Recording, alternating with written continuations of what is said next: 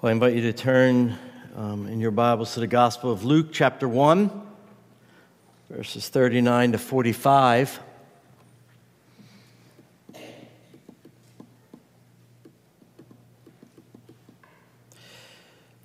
Luke 1, 39 to 45. Hear now the word of the Lord.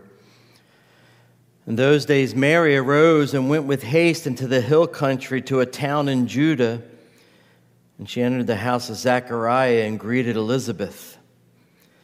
And when Elizabeth heard the greeting of Mary, the baby leaped in her womb, and Elizabeth was filled with the Holy Spirit, and she exclaimed with a loud cry, Blessed are you among women, and blessed is the fruit of your womb. And why is this granted to me that the mother of my Lord should come to me? For behold, when the sound of your greeting came to my ears, the baby in my womb leaped for joy. And blessed is she who believed that there would be a fulfillment of what was spoken to her from the Lord. Our Heavenly Father, we do ask now that you would uh, fill our hearts with uh, understanding that we may experience as well the joy that comes from knowing Christ and being in his presence. In Christ's name, amen. Well, this morning we continue this short little series on Christmas through Mary's eyes. And we're looking at what commentators call and scholars call the visitation. That's these verses here. But before we do, let's remember the meeting that Mary had with the angel and the things we learned. Remember, Mary taught us what it means to be and live the Christian life. She teaches us what it means to be a disciple of Jesus, what true faith looks like. Mary believed and trusted in complete dependence on God's power that what the angel said to her would come true. And you recall and you know the message in the story. It's no ordinary message. This young girl would become pregnant, conceived by the Holy Spirit. Remaining a virgin, she would call the name of her child salvation. He would be great and the Son of the Most High. He would be fully human and fully divine king who would sit on his father's, on David's throne forever. He would rule over this kingdom that would know no end. He was the long awaited Messiah. That was the message given to this teenage girl. That was the message she believed and trusted and submitted herself to. She abandons herself in faith in God. And it's that type of faith that the Bible calls us to a faith that accepts a mission so impossible and so life altering, and we would never impose it upon ourselves. A faith that bows before God and in calm reliance upon Him and says, Behold, I am the servant of the Lord. Let it be to me according to your word. That's the faith Scripture calls us to. And yet, we're human. Mary was human. What is she to do with a message like this? Yes, she submitted to the Lord, which is amazing enough. But this young 12 to 16 year old girl who is in love, who's anticipating her wedding day, is now pregnant. Who could she tell the news to? Who would believe her? Well, as we come to our passage this morning, we realize that the message that the angel shared with Mary gave her a hint of where she could turn. If you first look back, or look at, excuse me, look at verse 36. And behold, your relative Elizabeth in her old age has also conceived a son. See, see, Elizabeth was the one person she realized, the angel hinted at it here, uh, that Eh, she could turn to. Elizabeth was barren, we're told, and now she's in her sixth month. And, and so Mary realized Elizabeth was experiencing something akin to what she was experiencing, not exactly as we know. Elizabeth's pregnancy was a miracle, though, of sorts. And so she has someone to turn to she could go to Elizabeth. And we were told in verse 39 those days Mary arose and went with haste into the hill country to the town in Judea, and she entered the house of Zechariah and greeted Elizabeth. Uh, now, before the suspicious looks began there in Nazareth, uh, before the whispering began, before the people began inquiring how this unwed 14 year old girl got pregnant, Mary realizes she flees in haste to Judah, to the one person she could commune with, the one person who would understand her dilemma and, and, and, and, and even bless her for the news that she would share. See, she found a kindred spirit in her relative Elizabeth. It was a connection, that went deeper than mere blood. It was a deep communion in the gospel, in the promises of God, into the, the word of God. These women both believed in the promises in the word. They both believed the promise given them specifically by the angel. Despite their age difference, 12 to 14 and 60 to 70 for Elizabeth, they come together in the gospel. Now, we're told in verse 56 that this communion lasted three months before Mary returned to Nazareth. And so it's brought right up to prior to John's birth. And so Mary, having her faith strengthened through fellowship with her older cousin, is now ready to return home. She's likely physically showing that she's indeed pregnant now and is ready to face the mockery. She's ready to face the slander. She's ready to face the gossip that will surely ensue when she arrives. And, see, it's here that we get the first lesson from Mary and her, her walk with the Lord. See, when we face a crisis of faith, like Mary was facing here. And, and, we've, we've submitted ourselves to God. We say, Lord, you know, we submit ourselves to, to you, Lord. Um, the next place to turn is the communion of the saints. And in this case, it was a mature saint. Mary didn't keep her concern to herself. She turned to another mature believer. She had the visitation of Gabriel himself to tell her a message, but she still needed to consult with someone and have someone speak to her heart. And so she turns to a mature believer. See, beloved, this is why corporate worship, this is why community fellowship is so important, why small group fellowship is so important. See, it's in the communion of the saints in the context of the church that God desires us to bring our concerns. That's where he desires for us to confess our sins to one another. You know the one another passages. It's in the church, not, not a building, but in the church of the full believers that we are to encourage one another, build one another up, love one another, pray for one another. Over and over again, we're told this.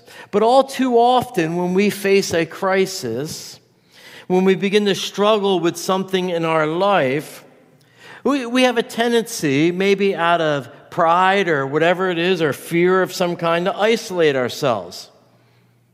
Uh, we're talking about Mary here, who was a teenager. Think of a teenager who's facing a crisis. Uh, and maybe it, it, has to do with their sin. Maybe they're dealing with a temptation, as all teenagers face. Maybe they have been given in, or maybe it's a crisis of faith. All of a sudden, they're like, I'm just not sure that I believe this anymore. I'm struggling with belief. I, I, I don't know if I believe that a virgin gave birth. You they're struggling, and they're embarrassed. And worse, their parents get embarrassed. Well, I don't, I don't, you know, I don't want anybody to know that my child struggles with faith. And, and they know that the church, generally speaking, in its pockets has gossipers that can't wait to inflict themselves on this individual uh, out of some type of spiritual pride to be able to talk about them behind their back. And so, what do they do? They begin to isolate themselves from the church because they fear they will be looked down upon. And it's at that very moment that they needed the community of believers more than ever. See, what Mary teaches us here is that when life gets hard, when we can't understand what we're dealing with, when we're confused and everything seems to unravel, the place to turn is to the church. The place to turn is to your brothers and sisters in Christ. And I want you to notice something here. Mary didn't turn to her peers, she turned to an aged believer, a mature believer, possibly 60 years older than her. See, all too often in churches, not only do we try to cover up or people are afraid to admit sin, that, that we isolate the young from the old. But here, what we find in our passage is the fruit of true communion. It, it spans generations and, and unites in the gospel. What, what Mary needed was someone seasoned in the faith to strengthen her. And, and our young believers need the same. It's the uniting together of the old and the young in the body of Christ. That's where we share our faith together when we worship together it, it, it, and when we share our faith together, young and old, it's, it's a beautiful thing in the sight of the Lord and it's necessary. If the young are going to grow in the grace and knowledge of the Lord Jesus Christ, they will need mature, older saints, parents, but also brothers and sisters to guide them.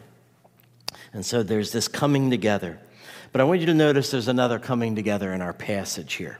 Not only is there the old and the young women coming together, uh, uh, there is also a coming together of the old and the new covenant. When Mary enters Elizabeth's house, the old and the new covenant can be found under the same roof. See, in the Old Testament, the Messiah is prophesied.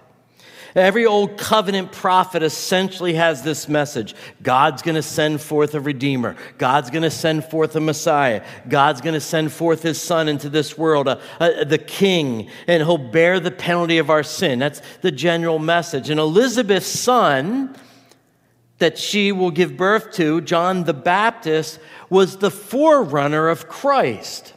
He is literally the last prophet of the old covenant to point to the Messiah. And Jesus, who fulfills the, the prophecy, enters the room in Mary's womb. And so the last prophet of the old covenant meets the Messiah who will initiate the new covenant. The old is, is now giving way to the new. And when that happens in redemptive history, you expect something amazing. And that's what we find here. Look at verse 41. When Elizabeth heard the greeting of Mary, the baby leaped in her womb. Now, that word leaped has to do with the young who cannot be still for a moment. And they're, they're always moving. It was used of the impulsive restlessness of an animal. And, but it's also at the same time associated with joy. And so you put these meanings together and realize that John could just not stand still in the womb. He, he, was restless when he heard Mary's voice and he jumped with joy. And what is remarkable about this is that the prophet John is here in the womb fulfilling his calling. And, and, as one early church father has written, not yet born, John already prophesies and will still, and while still in the enclosure of his mother's womb, confesses the coming in Christ with movements of joy. He was a prophet prophesying even before birth. Now, Phil Ryken, I think, says it well. He says, uh, John the Baptist was the only child ever to use a womb for a pulpit. In the liquid darkness of his mother's womb, the unborn child kicked for joy, leaping at the sound of Mary's voice, and in this way was preparing people for the coming of Christ. Now, Mary, I mean, excuse me, Elizabeth is also, she's six months pregnant. She felt the kick uh, of John before this, but there was something different about this kick. She could sense her baby was leaping for what? Joy. Right? Verse 44 For behold, when the sound of the young, your greeting came to my ears, the baby in my womb leaped for joy. You, you, think about this. You ever notice? She knew something that modern day abortionists don't understand, despite all the science that the fetus in her womb was a person with emotions. And this fetus was filled with joy over the weak old child in Mary's womb, who was also a person with emotion. Eh, you get the point here. Eh, eh, if, if Mary or Elizabeth would have aborted their pregnancies, they would have been putting to death a person with emotion. A, a, clump of cells didn't leap for joy. A person leapt for joy. Now, that aside, in addition, it's, it's also likely that Mary, uh, uh, excuse me, Elizabeth knew the angel's promise, right, to fill with the Holy Spirit, even from his mother's womb. That was the promise given to him. That was what the angel said to Zechariah about John in Luke 1:14, and you will have joy and gladness, and men will rejoice at his birth. Verse 15, for he will be great before the Lord. He must not drink wine or strong drink, and he will be filled with the Holy Spirit even from his mother's womb. And so he's filled from the Spirit. The Spirit didn't fill lump of cl- uh, uh, uh, cells. It, filled a person. And, and Mary knew this, and she understood what John, I mean, um, her husband, Zachariah, would have said to her. And so she had also had an inkling that this was no ordinary kicking, is the point, that, that this was something special. John was reacting to the work of the Spirit in his heart, revealing to him that Mary's child was no ordinary child. He understood from the womb, as it were, and was able to express it the only way he could by leaping for joy that this was the Son of God, the promised Messiah. And that reality, that truth, was the cause of his rejoicing. And John's rejoicing is joined by his mother Elizabeth's rejoicing. They're both filled with the same spirit verse 41 and beginning of verse 42. She shouts when John jumps. And Elizabeth was filled with the Holy Spirit and she exclaimed with a loud cry. And what makes her shout? What makes what compels her to cry out? It's the coming of Christ. She recognized Elizabeth, as did her son, that she was in the presence of the long awaited Messiah. And in his presence, she is driven to song. Now, this isn't written in song form in our Bibles, but it's actually a song. God gives Elizabeth the privilege of singing the first Christmas carol. Elizabeth has the honor of singing the first song of praise to the incarnate Messiah. She cries out, we're told, with a loud voice, singing, verse 42 and following, Blessed are you among women, and blessed is the fruit of your womb. And why is this granted to me that the mother of my Lord should come to me? For behold, when the sound of your greeting came to my ears, the baby in my womb leaped for joy. And blessed is she who believed that there would be a fulfillment of what was spoken to her from the Lord. Now, I want you to notice something about Elizabeth. For six months, what do you think Elizabeth's greatest excitement has been? She's pregnant. She's pregnant. You would imagine, eh, you know, somebody walks up there and they go to speak, and I, I'm pregnant. She's been waiting all her life. She didn't think she was going to happen. That's why this is, this is kind of a miracle. Um, before Mary could get a word in, she would be telling the story. You're not going to believe it, an angel. I mean, she would have shouted out, but that's not what you find here. Her focus immediately is on God and what He had done. Mary, she gives the spotlight to, and more importantly, she gives Mary's child the spotlight. Her focus is on Jesus at this point, not John. She's not jealous of Mary, but honored Mary as the mother of her Lord. She demonstrates that, that spirit of Philippians chapter 2 do nothing out of selfish ambition or vain conceit, but in humility consider others better than yourselves. Don't look to your own interest, look to the interest of others. That's the attitude, Paul tells us there in Philippians 2, that Jesus himself had. He humbled himself and became man. You know, what the incarnation's all about. That was Elizabeth. She did nothing out of selfish ambition or vain conceit. She humbled herself here. She considered others better. She put others' interests before her own. Blessed are you, Mary, she says. Blessed are you among women, and blessed is the fruit of your womb. Nothing about herself. It's all about Mary and her child. See, as amazing as her own pregnancy was, and it was miraculous, as it were, it really just pales in comparison to the pregnancy of Mary. Now, let's be clear Mary, Elizabeth's not worshiping Mary, uh, but she's commending Mary's faith. Mary took God at his word. In light of all the things we talked about earlier, that, that the angel says to her, that she has to try to comprehend as a teenage girl. But, but uh, she took God at his word. And so Mary, Elizabeth says, Blessed is she who believed that there would be a fulfillment of what was spoken to her from the Lord. That's what verse 45 says. Again, she doesn't talk about her child, that her child was going to be used of the Lord. She focuses on Christ. She's overwhelmed with joy because of Christ.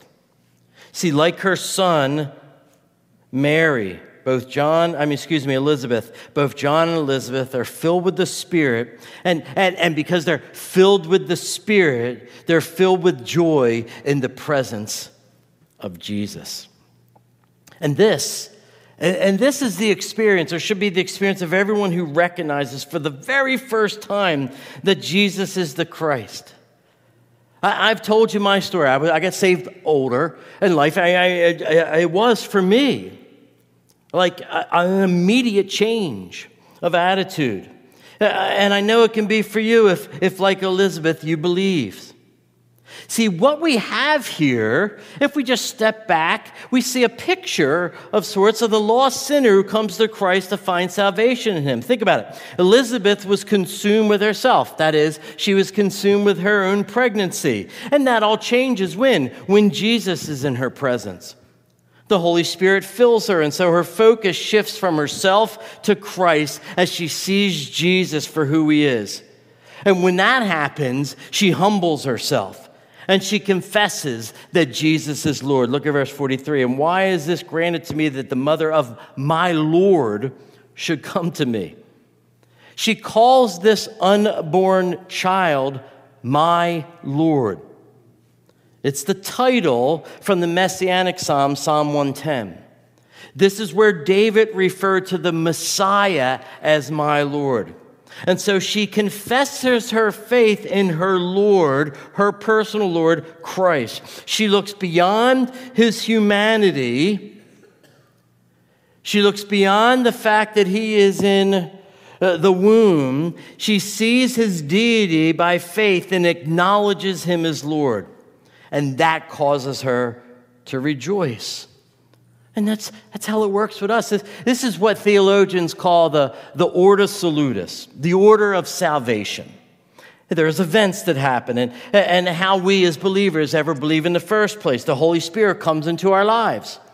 Came into Mary's life, he, he, he came in Elizabeth's life. He entered John. He comes into our lives and he regenerates our heart. And, and then the gospel message is proclaimed, and, and, and you see Jesus for who he is. I had the gospel preached to me many weeks. And I just thought, yeah, thanks, nothing. And then all of a sudden, I believed it. And what changed? Well, the, the Spirit entered me. I heard the gospel message. And this then causes us to turn from self, to humble ourselves, uh, to bow before Christ and submit to his lordship and trust him for salvation. And then what happens is our heart is strangely warmed and we rejoice in God for our salvation. When I got saved, you remember I, I mentioned this, I, I believed. I knew something changed. I called up a friend and said, You know, I, I, I just went forward at a church. I, I, I believed this gospel. I didn't know anything about regeneration, order salutis, any of that stuff. I believed in Jesus. It wasn't hard for me to understand I was a sinner. So I believed that He paid for my sin. And, and, and when, when my friend said, I said, I don't know what to do now it's kind of weird. He goes, Well, just forget about it. And the only thing I knew, and this is what I said, I remember saying this yeah, but, uh, but I don't think I can. I don't think I can forget about it. Um, I, I, I, you know, I, yeah, did I, did pride still get in the way? Was there still sin in my life? Yes, but I knew I couldn't turn from Jesus. And so it caused me to rejoice. Mary rejoices. John rejoices. Elizabeth rejoices. I rejoiced. I am sure you rejoice. We should all be rejoicing if we know who Jesus Christ is. And we have all the more reason. She believed because the Spirit worked in her heart when Jesus was in the womb of her, her cousin, her young little cousin. We live after the birth and the life and the crucifixion and the resurrection. And for that reason, we should rejoice all the more as we look back on what Christ has accomplished. Even as we look back every Christmas, we should rejoice. Well, there's one more thing.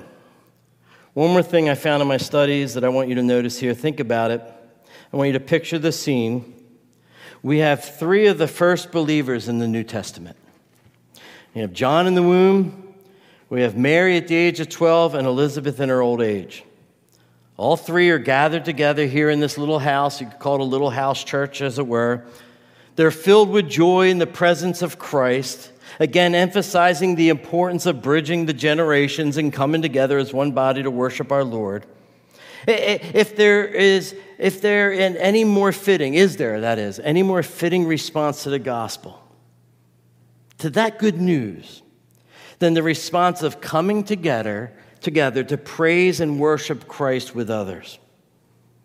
Everyone who's received this good news of glad kinding and have encountered Jesus that's the purpose of worship in a nutshell. It's a place to come together, young and old, to be reminded of the gospel. It, a place to come together in the presence of God to exalt God for his salvation. A place to come together where we can put our, our cares aside, even but for a moment, maybe just for this hour, put them aside while we fellowship with one another and with Jesus himself. A place to come together to have our faith strengthened so we can go back into this world that we live in and be a light to those around us. That's what worship's all about. You know what it's not about? You, me.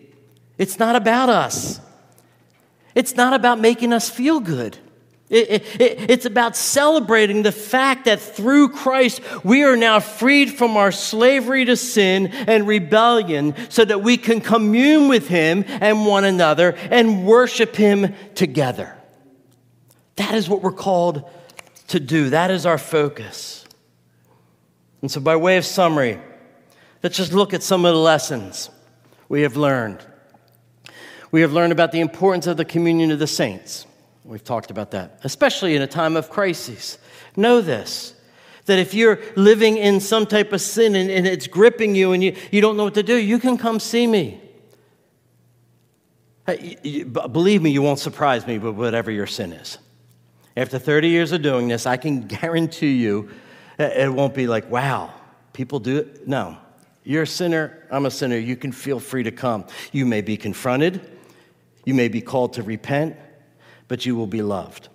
We have learned the importance of the older saints ministering to and encouraging the younger saints. We have learned that the scripture teaches that a baby in the womb is a person with emotion, and therefore abortion is wrong.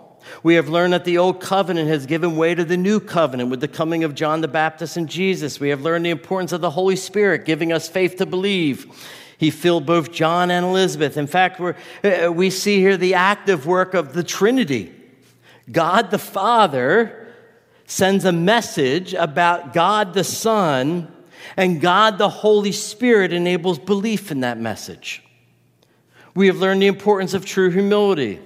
Both Mary and Elizabeth humbly submit to God and His Word, and we have learned the true purpose of worship. It's completely and utterly about Christ, a place for the saints to gather in His presence and proclaim the greatness of our Lord.